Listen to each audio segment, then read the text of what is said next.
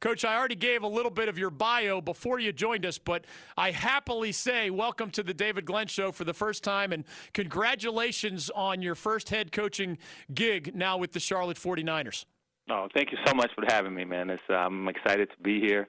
Uh, excited to talk to you. I know you, you and Tony go go back. We do. You guys got this great relationship, so um, that tells me that uh, you know that, that, you're okay. Not that you're great, but you're okay. I will try to earn my way into great status with you, Coach Sanchez, yeah. the way I did with Coach Bennett about a decade ago. You might like this. My staff and I decided not to make our first question to you how the heck did the Cavaliers lose to UMBC? We decided not to make that the first well, question. I'm, so I'm glad that you decided not to make that first question, and I'm happy not to answer that first question that you did not ask. Okay, we might get to it, but maybe not. Uh, we are going to tap into your basketball brain, but let's start here. I have seen your name mentioned frequently in recent years mm-hmm. as the Cavaliers' reputation has kind of flown up the flagpole. Uh, and yet you haven't always found the right fit as people have rung your phone. What is it about this time of your life or career? What is it about the Charlotte 49ers job in particular that you found appropriate to, to make this leap into the head coaching ranks this week? You know, I think it's the, the leadership of the department. You know, Mike Hill taking over.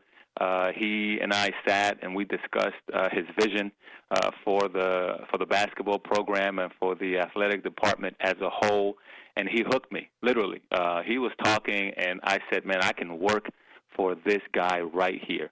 And um, you know, I it's not as if I went and took a tour of the campus and looked at the facilities and looked at the roster.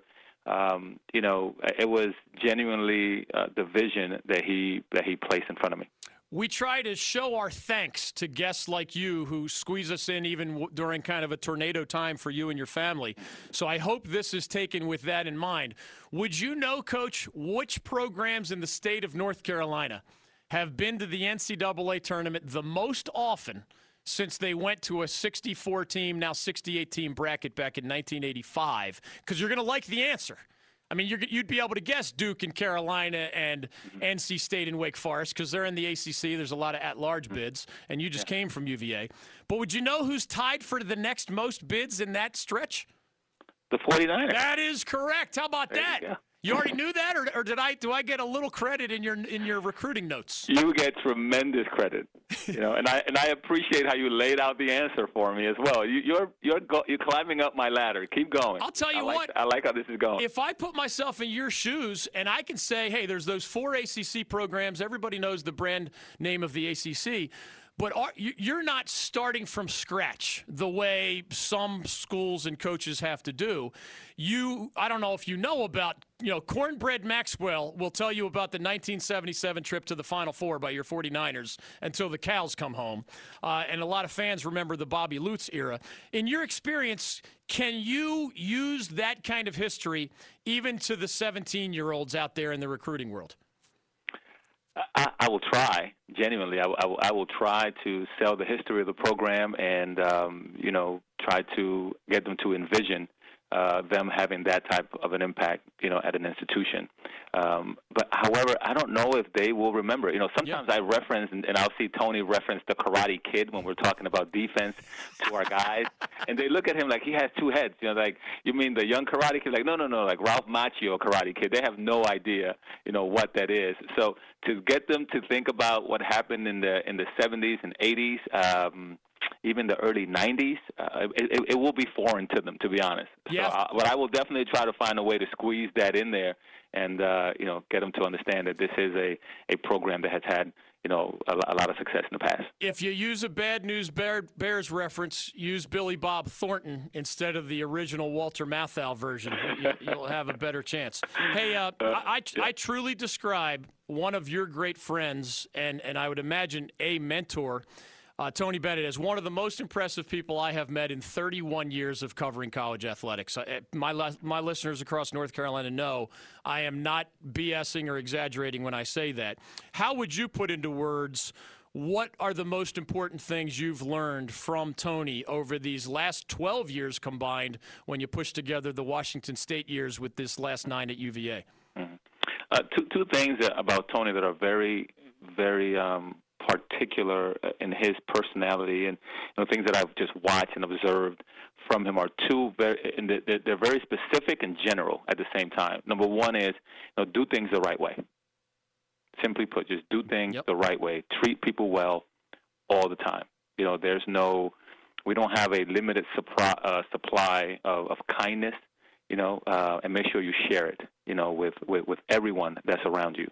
Uh, number two is respect and value the kids that play for you. You know, um, it, it sounds it's going to sound weird, but genuinely love them. You know, and those two things have been such a big part of the success that he has had as a head coach. Um, you know, which I know that he observed from his father, obviously playing for him, but also uh, watching his dad build other programs as well.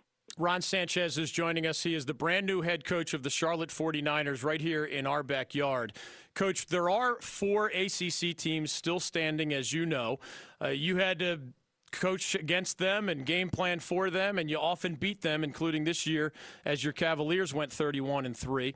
Of the four still standing, is it just Duke and then everybody else? Or might Clemson or Florida State or Syracuse jump out at you in a different way as having a great chance to keep going here through the round of 16?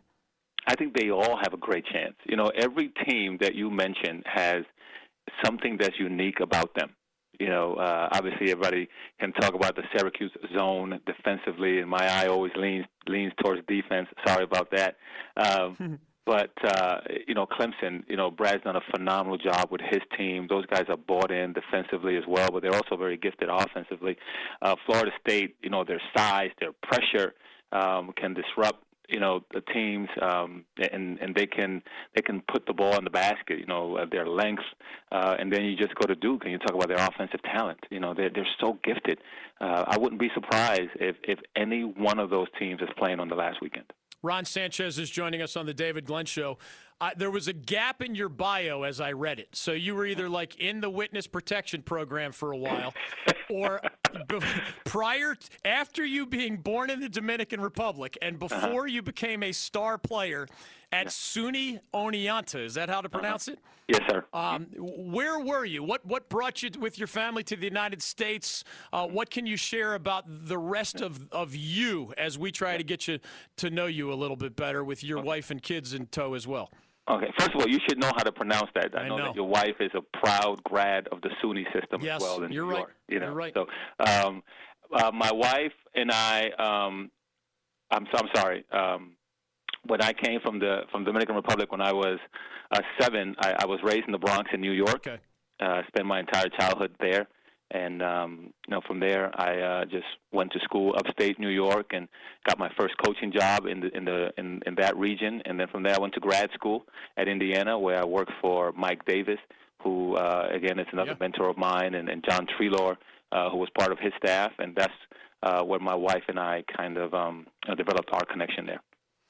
Beach or mountains or other vacation preference? Beach.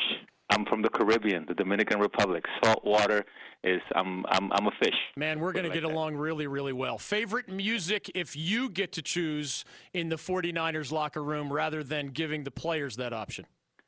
Oh, you know what? I can't even go there. I'm so far removed. Are you? From, you know, yeah. It's it'll it'll be Michael Jackson and you know things like that. So, and I know that that's just not what's listened to these days. In a different way, Coach, I'm surrounded by like 18 to 22 year old interns, and and I honestly don't get like 50 percent of their references. So, uh, you need to know your 18 year olds better than I have to know my staff. Do you have a favorite sports movie?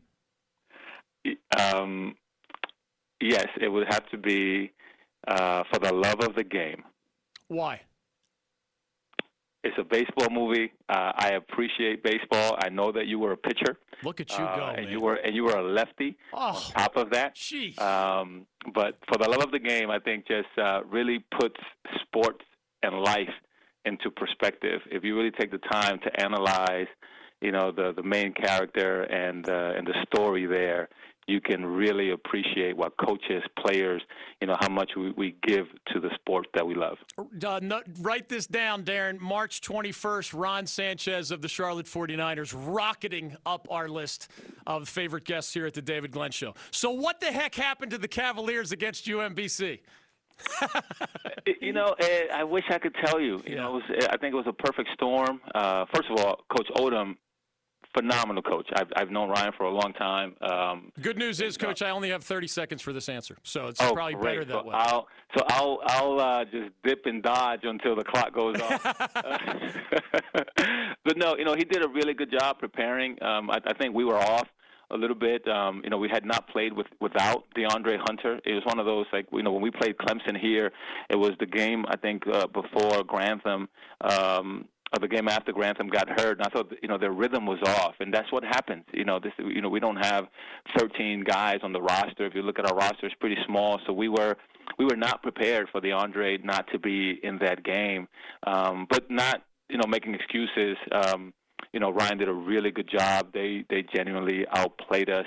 Uh, you know, um, and you know we and we were off, and, and they were on. That that's the beauty about the NCAA tournament. It's a one. It's not Yep. the NBA where you're playing five game or seven game series where the talent can just rise and take over. It's, Yeah. it's a one game. It's 40 minutes, and it's for it all. However, I will tell you this: that that one game does not define you know our season. It does not define this team.